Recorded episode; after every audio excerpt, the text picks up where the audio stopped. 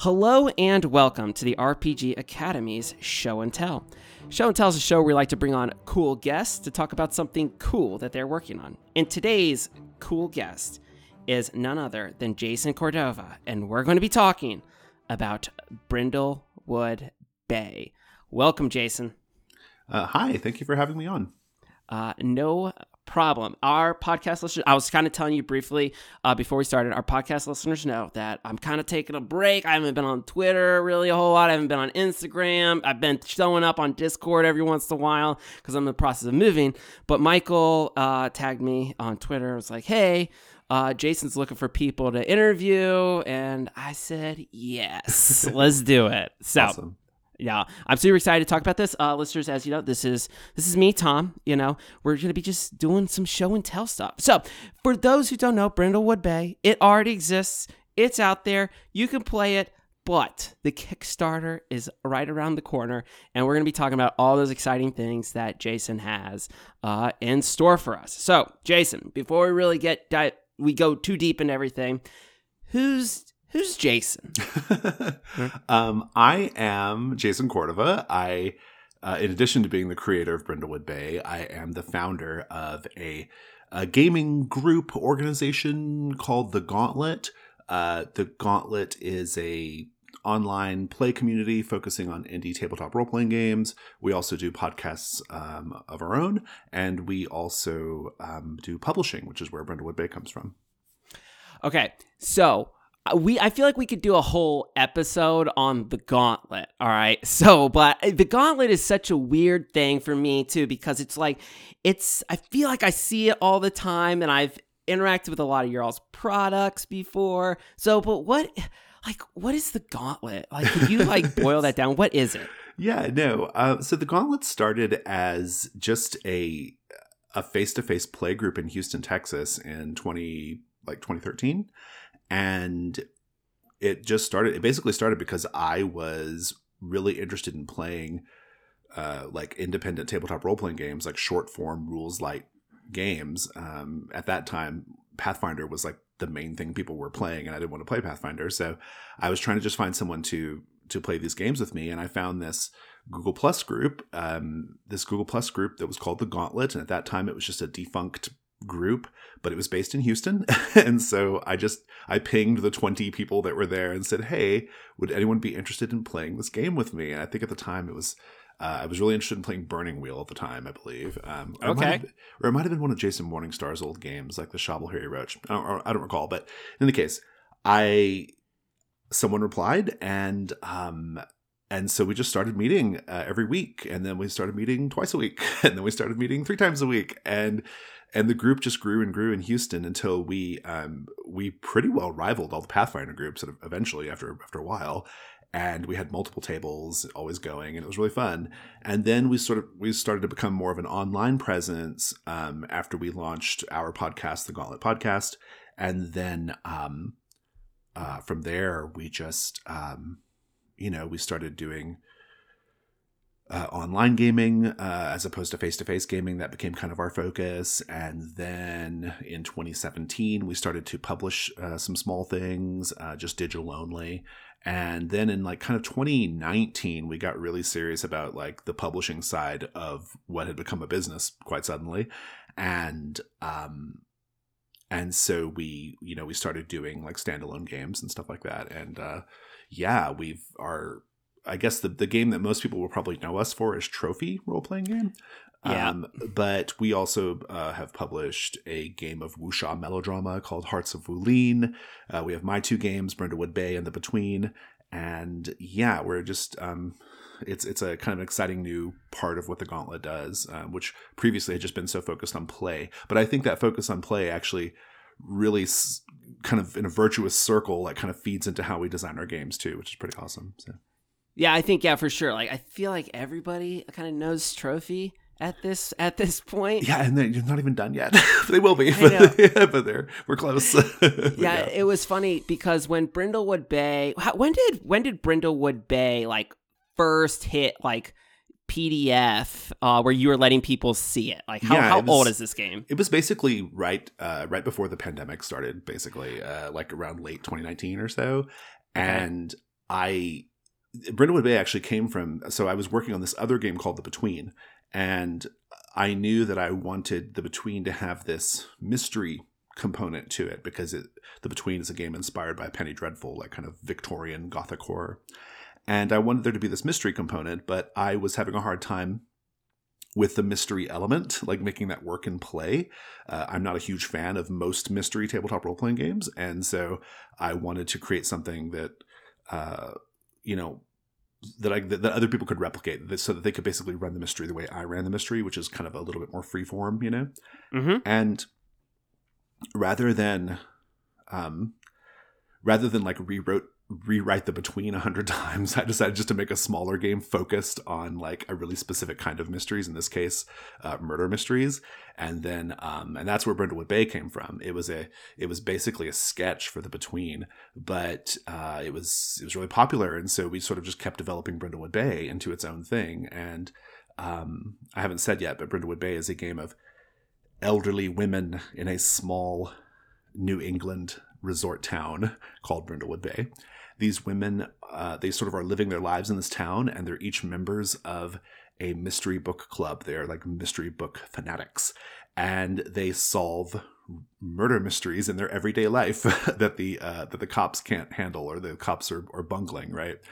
And so you it's essentially kind of like a murder she wrote uh, sort of cozy murder mystery kind of setup but the but there's also this little twist because as the murder mavens that's what the characters are called as the murder mavens investigate these different murder mysteries they quickly begin to realize that there is a dark occult conspiracy connecting all of the mysteries and so they have to get to the the heart of that conspiracy well, that answers my first question. Like, what is the elevator pitch for yeah, Brindlewood Bay? So, okay, so then, all right, so so many questions there. Mur- Murder Mavens. All right, so is that like their club name? That's the name of the club. Yeah, uh, yeah. That's such Mavens. a cool, yeah. such a cool club name. I would, I, I could see like some some wise sage older ladies coming up with like the best names ever. right, yeah, yeah. Okay, so then, all right, so you kind of touched on it. So let's talk a little bit about the world of Brindlewood Bay because mm-hmm. I find that one of the things that attracts people to games. So, like, first thing is like the the world or the aesthetic of the game. So, mm-hmm. what is that within Brindlewood Bay? Yeah, that's a great question. So, it, it does have a setting. Uh, the okay. setting is contained within the um, the various mysteries that have been published. Like all together, they make up the setting, right? Um, full of like named characters and locations and things. But it is the, principally the town of Brindlewood Bay. Um, there's a few other little kind of satellite locations, but it, most of the action takes place in Brindlewood Bay.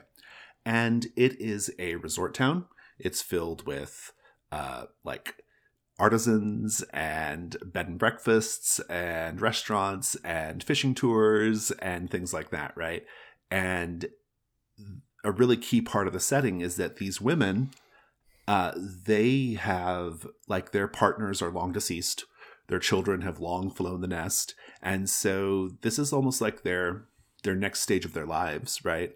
And their and that next stage of their lives is in this town um, with their friends, the other murder mavens. Um, you know, kind of enjoying their hobbies, enjoying their pastimes, and kind of living very full lives. It was really important to me that these women feel like whole characters, not like caricatures. Yeah. You know, um, and so the town of Brindlewood Bay is part of that. But okay, um, here's the but. As you play, you begin to learn more and more about this town's really dark underbelly. It's really s- twisted history going back to like the whaling days.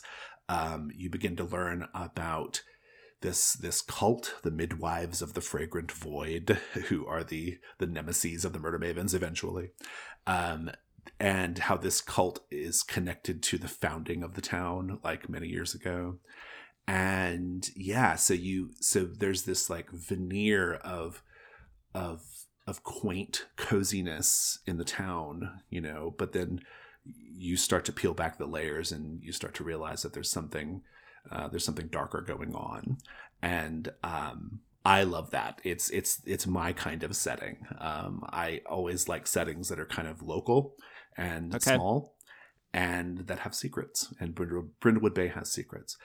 I should note though that even though there is a setting, um, it is still like kind of quasi collaborative. Like a lot of the setting elements are created at the table um, via different mechanics in the game. And so while there is a setting, you, you as a player, as a play group, you get a lot of, you have a lot of like opportunities to sort of define that setting, right? You're kind of given the parameters and then you sort of play within that.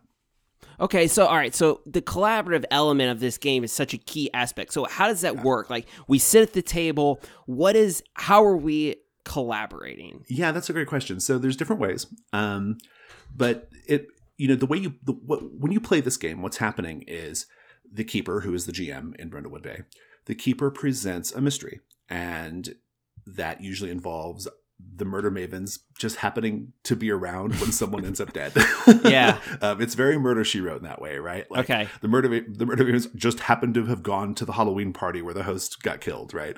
Um, and so so that as as as players you're allowed to investigate that murder however you wish there are no predetermined like uh, tracks for investigation. There's no like you have to go here or go here. You can approach it however you want. You can go talk to people. You can go to you can do archival research. You can try to do forensic research. Like there's all kinds of things you can do.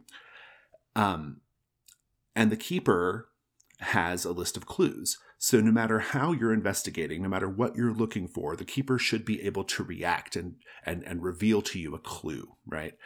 And ultimately, you gather enough clues, you all um, uh, you all like have a discussion about who you think did it, and that's one of the major collaborative aspects of the game. In Brindlewood Bay, there is no canonical solution to any of these murders. The keeper does not know who did it, right? we only know who did it based off of when the players start talking to each other and theorizing, you know, creating a theory of the case based off the clues they've found. And that process it's it's almost like you're creating the mystery right there, right? Like you're you are you are looking at the clues you have and you're and you're making the case, you're building the case. And sometimes it's sometimes it's like you kind of like shape it to where the killer is who you want it to be. Sometimes it's the killer. The killer is somebody totally surprising, but it's very very player driven, right? Um, and and that that process is really fun. It kind of feels like you're actually creating a mystery, which is really cool, uh, or you're solving a mystery. Um, but there's other collaborative aspects as well. So one of my uh, quasi famous techniques in the hobby, which now many many games use, is called paint the scene, and what it is is whenever the characters enter a specific location in the scenario, the keeper poses a question about that place, and that question is usually something to do with like uh, something, an idea about the place. So like we get to learn about an idea of that place based off of what it looks like and how it feels. And so, for example, a paint the scene question about uh, say there, there's a yacht uh, that that sometimes the mavens have to go visit in one of the mysteries they go to this yacht, and the, the question is looking around, how can you tell these people have more money than they know what to do with? Right. And so the players get to then talk and each say their idea. And that helps sort of collaboratively as a group build up what the scene looks like. Right. So the, the game just has lots of stuff like that, like where the keeper is not, the keeper doesn't have to do it all. The keeper sort of like puts it on the players a little bit. Right. I love games where myself as the game master has as little work as possible. Mm. Like it's just it makes it for me personally, it's so much more enjoyable cuz I feel like I'm a player as well. I'm yeah, participating yeah. Mm-hmm. with them. It doesn't it's just it kind of eliminates that weird power structure yeah. that you have. We're all together. So then this is not really like a it's not like there's a mystery like a gamified mystery that we need to solve by getting finding these specific clues. What it's really about then is almost just like experiencing the idea of a mystery and well, creating it yourself. Yes, but I would say it's it's it's it's more like if we were to harness the power of the medium of tabletop role playing games to do a thing, in this case okay. to solve a mystery, what would that look like, right? That's what I think it is. Where some mystery games get it wrong, uh, most, in my opinion, uh, get it wrong, is they are relying on typical conventions of role playing games to get to that result, which is usually not great, or they are trying to do it like a like a film or a novel would, right? And that is maybe not the best fit for the medium. And a medium that is by its nature collaborative, right? Like it's a storytelling, collaborative storytelling medium. And so I like to think that like you're getting a mystery experience that fits the medium of role playing games, which is why, and I think that's what a lot of people respond to when they talk about how much they love Brindlewood Bay, right? Um, I hope that's what they're responding to. I think they are. Um, but yeah, I'm with you. I um, I think that Brindlewood Bay hits a really good medium in terms of GM prep because as the keeper, you do have to read the mystery beforehand, but that only takes like 10 minutes, if that, maybe five, 10 minutes at most. And then you just have to sort of play off the players and react, right? Um, I, I like to think that like the way I've designed it, it essentially like it's it's not that the keeper has to do a lot of prep beforehand, but rather it allows the keeper to focus on the things that that you want the GM to be doing, like managing managing spotlight, sort of uh, managing information at a higher level, you know, without having to like um, without having to like do too much research and stuff beforehand. Um, and it always feels good. It's how I like to run games, and so Yeah. uh, my game design tends to be like how I like to experience a game. I'd like to I like to bake that into the process, you know, codify it. But yeah. Okay, so when you were designing, this is a question I like to ask everybody. You've we've kind of you've kind of answered this tangentially, but so you everybody sits down at the table, and so what sort of feeling are you trying to evoke with Brindlewood Bay then? two feelings. Okay. Um, it starts cozy and cute and um and all about the Maven's hobbies and their friendship. And then it switches. Uh, it doesn't Okay. switch right away. It might be two or three sessions before it switches, but it does start to switch to be this uh to be to be one of dread. Uh you should experience a sense of like building looming dread as you play the game. Um, that's my hope. I also want at a, at a at almost like an out of character level. I hope that when people sit down, they feel like they're getting ready to solve a mystery. And you know, if you think about um, like I love mysteries, and I I particularly love mystery things that have like an interactive element, right? So I have always I'm one of those nerds who loves the like m- murder mystery in a box, you know, games. Okay, I love yeah, yeah, yeah. I love LARPs. I love um I I like I just like that kind of thing. And so my hope is that when you sit down, you're kind of like in that headspace as well. Like I'm going to solve a mystery. It's going to be fun, and we're going to get to the bottom of the case. Even though you know at a, certain level, you know that like solving the mystery means creating the mystery, but that's okay. That's the that's the point of it. Okay, so th- this is interesting then because obviously we have individual mysteries. You think a lot about a lot of mystery TV shows are very they're they're serialized. Mhm. So is how does Brindlewood Bay? Is there any like campaign play? Can we play these characters multiple times? Yeah, yeah. know? So it's the game is designed to be played over a campaign of about twelve or thirteen sessions, usually. Okay. In all my in all my times I've run it, that's about how long it takes. And the mysteries are episodic, so you do one at a time. And the whole campaign structure, though, is that the campaign the campaign structure is organized around that occult conspiracy that is that is operating in the background. And once you have um, there are these certain types of special clues you can uncover called void clues.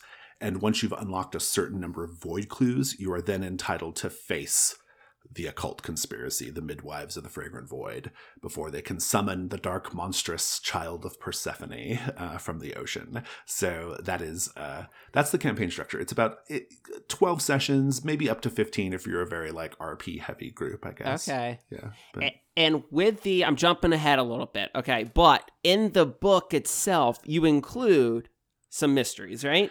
Right. So this this is uh so the version that's available right now is on DriveThruRPG. It's digital only, and it's a kind of an abbreviated version of the game based off what will eventually be on Kickstarter. Okay. Um, but that version get you get five mysteries, um, and uh, and then all the rules and things you need to like play the campaign. Right.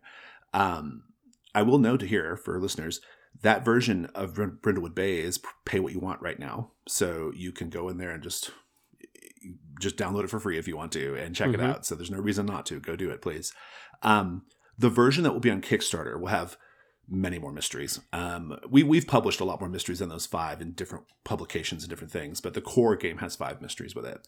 Um, the Kickstarter version, there are actually two books, uh, one of which is mostly just new mysteries. So Okay, gotcha. And then, all right, so we've talked a little bit about like the different feelings and stuff, but a lot of people want to know like what's the mechanical structure of this Sure. game? Are they Yeah. throwing cards, dice? What's that? What's this core mechanic that we're going to be using? Yeah, the game? core mechanic is powered by the apocalypse. Um, Okay. Meaning it uses uh, 2d6 plus a modifier to, um, uh, well, you, you trigger a move and then you usually roll dice to see what happens in the text of the move, like how it resolves.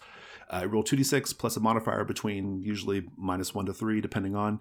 And um, a 6 minus is a miss, which means something terrible but exciting happens. Uh, 7 to 9 is a middle result. You succeed, but there's a complication and a 10 plus uh, in most cases is like a full success and you, you achieve what you wanted to achieve so it's powered by the apocalypse in that sense um, the mystery system is entirely of my own creation um, but it's mostly like structural and procedural more than like hard mechanics so Okay, so when it comes to character creation, though, are do you have like how does it vary from Powered by the Apocalypse? Is it playbooks? there are no playbooks? no there's just Okay. one sheet um, it, or i guess it's a playbook of one i suppose. There's just one murder maven sheet um, you you have like an array of stats uh, and you assign there's like a set certain numbers on them and then you assign one to one of them. And then you choose different elements. So like you choose your, your maven's name. You choose their look.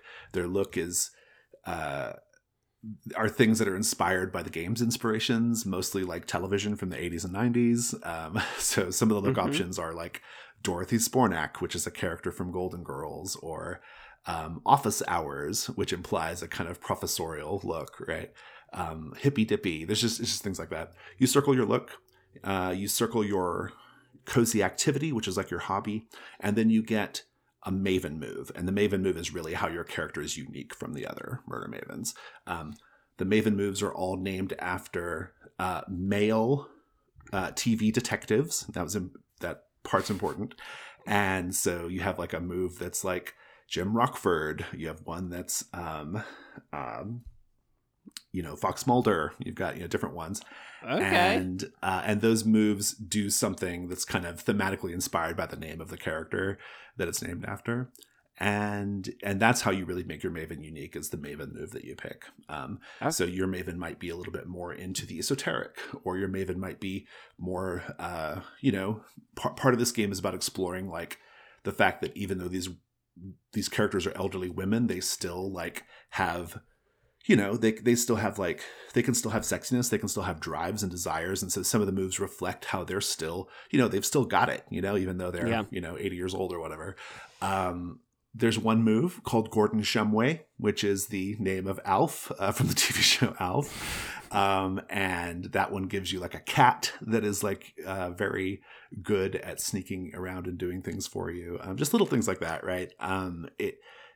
that that's kind of but but basically there's just one sheet. It's pretty easy to do. Character creation takes like oh god, ten minutes maybe if that. So It looks like looking at the character sheet. Also, I I love character sheets where I can I get like stuffed options to pick Yeah, from. yeah, It's just pick it feels so Yeah. fun. Mhm. I love it. It's that's super fun. So I wanted to ask you then. We've talked a lot about the different mysteries and stuff, but and you've mentioned Murder She Wrote. All right, Mm-hmm. is so like what's other inspirations? Do you have like what's your favorite like mystery book or mystery television Sure. series? Yeah. Well, what is Murder She Wrote? Okay, gotcha. Okay, fair enough. But like, uh, I, I've seen every episode of Murder She Wrote multiple times.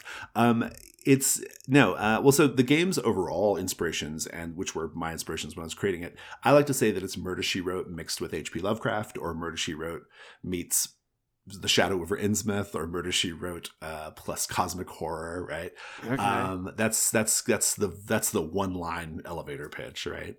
Um, but the game actually takes a lot of its inspiration from classic television, and indeed the the game Brindlewood Bay it's presented as if you're playing a TV show. Like it has mechanics that sort of hint at the idea that we're we're watching a TV show while we play. So, um, Okay. but yeah, so like classic TV of the '80s and '90s um, are you know the kinds of things. Frankly, the kinds of things that like my aunts and grandmothers watched when I was a kid, right? Like watching, you know, that that sort of television um, kind of inspires is, is a big inspiration for the game. And and I've had some people like, especially like players who are maybe a little younger or who are uh, not from the United States, say, you know, I had to I had to do a little bit of googling to figure out some of the references, but uh, but once I did, it was all good. So So how did this game come to be then? Was it like just in your mind? Or were you sitting down with your players one day and you're like, oh, I want to really do this? Like all the way back before it's on paper. What Yeah. what made you want to make this game? Uh, it Is was there a story there? It was a Twitter post.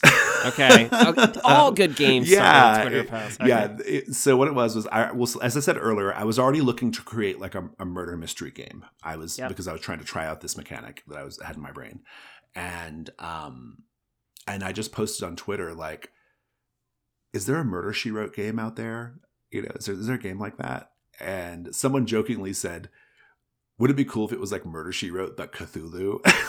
Yeah. and I was and I was off to the races at that point. I was like, got it. That's it. That is the answer. Um, and even though we're not dealing with the Cthulhu mythos, it's it's that flavor, right? Um, yeah. So that was it. That's basically it. Um, and then I just and I just wrote it. I mean, it a lot of the a lot of the scaffolding of the game was already kind of done because it's just powered by the apocalypse, right? And um, and like I said, I was developing another game called The Between, um, which uh, some of the, that game's tech ended up in Brindlewood Bay as well. And then also Okay. Brindlewood Bay has helped that game as well. Those two games are very like they, they feed on each other, right? Um, Okay. But yeah, that was, that was essentially it. Yeah. I'm going to jump ahead a little bit because, all right, so you've mentioned all these different like inspirations for it and everything, but all right, so I know that there are there have been hacks already for Loads. Brindlewood yeah. Bay, Mhm. and so I wanted to, so me personally, I don't necessarily connect with Murder She Wrote, but me and my wife we're huge fans of BBC mysteries Oh, such yeah. as. Grantchester and Miss Marple and Inspector Morse and all these other pastoral like BBC mysteries. Mhm. All right, so is there a hack for that, or like how would that work for like a more I- like I- British mystery? I think someone wrote a hack like that. I don't know 100% for sure. I believe they did. Um, I don't think that one has the supernatural elements, which is what which is an important part of my game. But um, but having said that, there's a way you can play Brindlewood Bay where you just play it as a one shot or a two shot, and you just don't do the supernatural elements, and you're basically Okay. doing that kind of story, right? I mean, it is. I mean, until you get until the supernatural stuff becomes really pronounced, like halfway through the campaign, it it feels like one of those you know it has like a miss marple feel it has a Midsomer Murders feel it's it's got that kind of feel i love Midsomer Murders as well so like Yeah. that's that's another influence for me um murder she wrote's the most direct influence just Yep. because like i mean the name brindlewood bay is a play off cabot cove right which is the name of the town that she lives in and also because there's a sort of long running joke in murder she wrote or in the murder she wrote fandom that Jessica Fletcher did all the murders. Oh, okay, yeah, right. And so I was, so to some degree, I was playing with that idea of why are all these murders happening? You know, um, that was, you know, kind of, it was a little bit of a, a joke in a way. Um, but no, you can absolutely play Brindlewood Bay as is, just as you can totally set it in like a sort of British countryside, you know, English, you know, Eng- English village. And in fact, we have some mysteries, uh, we have special types of mysteries called sweepsweep mysteries, um, which are not necessarily murder mysteries, and they take place in other parts of the world, and they have more of a supernatural bent. But they, but the main thing is they don't take place in Brindlewood Bay, and one of them is, in fact, a, it's in a small English village, um, where they're doing this. They have this. Uh, ceremony in a lot of villages in England called like well dressing ceremonies where they okay. decorate the town well or something. and um, so we have a mystery kind of set in that. We have other mysteries that are, um, we have two mysteries, for example, or one mystery written by Chris Bissette, uh, which has a very, very strong, like kind of British flavor to it. Um, so you can kind of get some of that already in the game. But as far as hacks go, though, people have hacked this game for all kinds of different settings and things. Like it's, it's very, very hackable. And I feel like that's one of the things that I, the vibe that I've got from the Gauntlet over the years. I mean, I think even of like Trophy because you all made it was it was it Trophy Loom was that Uh, there are three trophy books. There's Dark and Gold, which are the two games that make up Trophy, and then Trophy Loom is the setting book. Yeah, yeah okay so yeah but you guys have encouraged like I feel like you all have encouraged Always. like people to Always. hack your Yeah. games. that is a big part of what we do. Um, I wouldn't even do it if we if we didn't do that. Um, Yeah. I I want people to take what we've made and make something else with it. Um, Okay. So we run contests a lot in order to sort of encourage that, you know. Um, so we have um, we've done several contests for trophy. Uh, we've done one contest for my other game, The Between. Uh, we are probably doing a contest for Brindlewood Bay to coincide with the Kickstarter. We haven't totally decided on that yet. Uh, maybe by the time you hear this, listeners, will you'll know. um, and yeah, I, I want people to engage with it on a creative level I, because to me, um, you know, I'm super passionate about role playing games. If that's not hopefully that's obvious. Um, I'm super passionate about role playing games and and every part of the role playing game experience, right? And I think that that is um, reading games, of course, uh, playing games. That's my most to me. That's the most important thing. Um, but also creating them or creating for them, right? Like it's all part of that. Um, the fun for me, like when I'm, you know, as a long time long time only GM, um, which is the way I like it, by the way. Yeah. As a long time only GM, uh, part of the fun for me is that lonely fun of like just, you know, kind of like reading books or modules and kind of playing around with ideas and stuff and thinking of characters. Like I love to do all that. And so I hope that people, um, you know, engage with our games in that way. And we, in fact, encourage it. Yes. So who's, so speak like, uh, speaking of like people engaging with your games, who's working with you on this game? What's your team? Like? Yeah, uh, so the artist, uh, the person doing the artwork is uh, an Italian artist. Her name is Cecilia Ferri. Uh, she did all the art for the digital version that exists now, and she has done a bunch of pieces for the Kickstarter version. Um, our layout artists, uh, we have two layout artists. Um, Jesse Ross, who did a lot of the like graphical design work. Um, Je- Jesse's also the creator of Trophy, incidentally, and then Harald Eckmüller, um, who is a co-host of the uh, the German uh, story game podcast 3W6, but also um, a, a, layout artist himself, and he's doing the actual layout proper for the Kickstarter books. And then we have loads of collaborators collaborators in terms of writing mysteries. Um, I could probably rattle off a bunch of them now. Um, Alicia Furness, who has done uh, quite a lot of the hacks um, of Brindlewood Bay. She's a very, very pro- prolific Brindlewood Bay uh, creator, space creator. Um, yep. Uh, Chris Bissette, who is Pan Galactic on Twitter, um, has written tons of stuff for Brindlewood Bay. Uh, Alicia and Chris actually wrote a really fabulous hack of Brindlewood Bay that we published, which is a two player hack of the game about an elderly gay couple who run a bed and breakfast in the town of Brindlewood Bay, and uh, people keep disappearing from room three, and so the mystery is figuring out where people are going when they disappear from room three. Um, yeah, so many collaborators. Uh, I could, I, I uh, David Morrison, um, gosh, loads of people. Um, they're all people who are kind of most of them are people who are from our Gauntlet creative spaces. Uh, we, we it's very kind of internal in that way, I guess. But um, okay, but yeah, I mean, I think part of my job in this whole project is to is to find people who have really who are good writers who have something unique and interesting to say about the setting and then taking what they've written and sort of uh, editing it to make sure it all feels like one cohesive whole. Um, I think that's one of my skill sets, and so I'm really excited to be able to do it for this. Nice management extraordinaire. All yeah, right. yeah. Wear many hats over in the gauntlet. Yeah, it's. So. I mean, that's basically what a game master is. So, yeah. so, all right. So then, all right. So let's talk about the Kickstarter then. Sure. All right.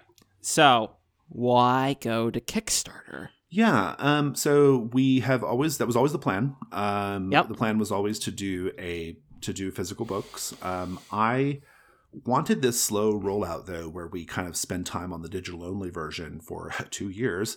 Um, because I wanted to give the game a chance to find its fan base, and so um, uh, I was I was not in a hurry to get to Kickstarter, and so we just took as much time as we needed to get people to learn to love Brindlewood Bay.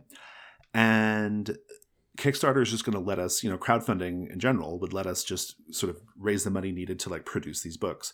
We're actually making two books. Um, there's going to be the core book, Brindlewood Bay, which is an expanded version of the rules and six mysteries. And then the other book is called Nephews in Peril, um, which has uh, extra setting content for the town, like just places and locations and peoples, and 10 more mysteries for the game. Um, we we'll have stretch goals for the campaign, hopefully, that will expand that a little bit. But that's the sort of core, uh, what you're getting with those two books. Um, they'll be hardcover. And um, yeah, we're, we're, we're full color and interior. We're just really excited to bring them to people. I mean, I, I think the game deserves the kind of treatment we're going to give it. And I think that the work that people have put into it deserves that kind of presentation. And so that's why we're doing Kickstarter. I, I, yeah, I mean that kind of I answers. I will use full color interior. Yeah, yeah. I mean, we don't do. um I mean, I have to say, I mean, even though we're fairly new in the publishing game, the books we have done are uh, really beautiful. um, because Yeah. I won't, I won't settle for less. um, because to me, there's no point in doing it if it's not going to be like extremely beautiful, and uh, so that's a big part of it for me. I am not personally like. I don't personally need a physical book. Like I prefer to actually, I prefer PDFs when I'm running games. But I know a lot of people do like to have the physical object, and so I'm happy to give that to them. It's, all right. So one of the other, so I'm a layout guy. Like I love layout. So one of the things you noted be, um, in your notes is that the the layout is meant to evoke paperback novels It from is, the 1980s. yeah. All right. So I love very specific types of layouts. Mm-hmm. So what does that mean? Yeah, so um, it's hard to explain in an audio only format, I think. But Okay. I will say that um, the original layout that Jesse Ross did for the digital version, it it I mean it straight up looks like like a VC Andrews novel in the grocery store, right? I might be dating myself a little bit, but but it's like that, right? Um, or like a choose your own adventure book. Like the headings Okay. have these like this choose your own adventure quality to them in a way, which I also think speaks to the kind of themes of the game. Um, so it's a little bit it's it's that a little bit. Um, it is we're trying to like thread the needle between a clean, readable, usable presentation because we want people to play this game first and foremost, and but also stylizing it in a way that it evokes this particular era that the game is set in, right? And so we've done that with the way we've the typefaces that we've chosen, um, the the way the headers look, um, and not so much the cover art. The cover art is very much its own thing, but the logo actually has like kind Mhm. of that very like, uh, like, like 1980s grocery store paperback mystery quality to it. you Yeah. know? So Okay. No, I dig it. I dig it. So then when does the Kickstarter go live then? the Kickstarter is April 26th. Um, Okay. It will run through May 30th. There are not any timed exclusives or anything like that, but we are going to have one add-on for people who who go to the Kickstarter. The add-on is um, very special. um, it we were originally thinking of you know the typical add-ons for a game would be like dice or cards or something like that. We've decided to do something a little different. Our add-on is going to be a third book called Oh, okay. the Brindlewood Bay Community Cookbook. And this is a cookbook as if it was a community church fundraiser cookbook. You might have seen those types of things. Um, all of the recipes, it's it's in fiction, so all of the recipes have been uh, submitted by characters in the story, right? So that's uh, that's a thing about the recipe. They're all usable recipes, but the game is also a solo mystery role playing game because in the margins of each of the cookbook pages are hand scrawled notes and doodles piecing together a murder mystery in the town of Brindlewood Bay that you get to solve as you are reading through it.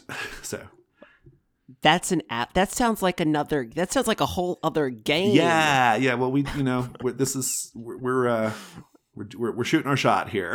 Okay, all right. We're never doing So- another Brindlewood Bay Kickstarter, so this is. Okay. this is it. Go for it. Uh, full send. All right. So the. All right, cookbook. I want to talk about this real quick. All right, Sure. so cookbook. Oh, so you can like, are these like full recipes that I can make? Yeah, you can absolutely make everything from it. Uh, we the, these are all recipes that uh, uh, have been compiled by the group, small group of people working on it. They're they're real recipes um, that we have just sort of like changed the names and stuff to make it seem like it came from the town of Brindlewood Bay, right? Um, and the recipes are matched up to various characters in the setting. So if you know the setting, that that'll there'll be that special element to it. Yeah, uh, they're they're they're full usable recipes. Um, That's so lots of funny scones. because I hope you like scones. love love me some Yeah. scones. Oh my word! I love Great British Bake Off. Yeah, I oh, love yeah. cookbooks. My Uh, so it's funny. There is a mystery. I should I'll cut you off. Sorry. There is a mystery fine. in the game called the Great Brindlewood Bay Bake Off, and of course there is. Of course the- there the- I won't say who the victim is, but uh, I will give you a hint. He has very steely blue eyes. Oh, Yes. okay. all right, all right. I got you. So it's funny because my wife is a she, she's a my wife is a chef, and so we have so many cookbooks in our house, yeah. and there are there is a certain technical aspect to writing a cookbook Yeah. that wow, you guys, props to you for well, taking so here's that the thing. on. Uh, because it's meant to be like a found object, like the kind Yep. of thing you would get at uh, a church fundraiser, um, Yep. we are giving ourselves some leeway for a Okay. certain lack of professionalism, right? Um, we've even like, I mean, e- the pages, I mean, they look really unprofessional. Like they- they're they're meant to look like it was made with like clip art. Nice. That's Okay, that no, kind of that's okay. Yeah. I- I'm okay with that aesthetic. I'm okay with that. All right. That's awesome. So, okay, yeah, so it's I mean, we've already dated a podcast episode and everybody hates dated episodes. So like, but the Kickstarter, if you're listening to this, uh Kickstarter's probably going up um in a few days or it is live now. Um so definitely go check it out. So Jason, all right, before we wrap this thing up, are there any final things that you need to tell people about Brindlewood Bay to convince them to go get it? This Okay. if you are if you are kind of on the fence about whether you think this is the game for you let me tell you that this game is it is always a hit. Uh, it's a hit with people who don't even play role-playing games. A lot of people just really love the setting and the theme. And if you are the kind of person who would like to either sharpen up your GMing skills in a different way, because I think this game has a really particular view of how to GM a game, or if you are, are not typically the GM of your group and you want to have something to try out with your group and you want to be the GM, this is a really, really GM friendly game. Like it is it is written eventually, especially the Kickstarter version, it is written to help you be a really successful keeper. And so um we have we have designed every bit of it from the ground up to be excellent to play. Like this is not a theoretical exercise for us. So if you get this, you will want to get it to the table and it will support you every step of the way. Yeah, I mean that sounds amazing. All right, so uh, thanks, Jason, so much. Hey, thank you for so much for coming having me on. This is great. uh, no, I love doing this. So, all right, so where can people follow you on social media? Yeah, um, I'm at Jason Cordova six. Uh, that's all one word on Twitter. Uh, that's the only social media I do is Twitter. Mhm. Um, but I would actually, you should probably actually follow the Gauntlet, which is at Gauntlet RPG. I don't run that account, but that's sort of how you keep up with everything we're doing. Um, and then we also have a Brindlewood Bay uh, Twitter account, which is at Brindlewood Bay. And then we also have um, a publishing account, which is at Gauntlet Pub. Uh, but if you just have to choose one, choose the at Gauntlet RPG. I think that's the best one to follow. So Okay, perfect. Well, thanks so much for coming on the show. thanks for having me on, Tom. Uh, yeah, no problem, folks. Go check out Brindlewood, Brindlewood Bay on Kickstarter. Uh, and yeah, that's it. You know the you know the you know what we like to say here, folks. Uh, if you're having fun, you're doing it right. All right, and we'll see you next time. Thanks for listening to the RPG Academy podcast. We do this show out of love for the hobby and the desire to be ambassadors, welcoming more people into this community. All of our website content will always be free to use and utilize. But there are expenses related to the show, and if you enjoy what we do here, then please consider supporting us in some way. You can do so as simply as rating or reviewing us on iTunes or your podcatcher of choice. If you're going to purchase anything through Amazon or DriveThruRPG, consider using our affiliate links first, and then we'll get a small percentage sent back to us. You can do a single direct donation through PayPal using the paypal.me slash the RPG Academy, or consider joining our Patreon campaign at patreon.com slash the RPG Academy. And for a donation as low as $1 a month, you'll get access to lots of extra goodies, including bonus minisodes, invites to monthly one-shot games, one-sheet adventures, and more. Please consider following us on Twitter and Facebook, or join our Discord, where we like to try to keep the conversation going with our fans as best we can, and are always looking to talk and chat more. Or do none of that. Just continue to listen and enjoy our show, because honestly, that's enough. Thanks, and remember, if you're having fun, you're doing it right. We'll see you next time.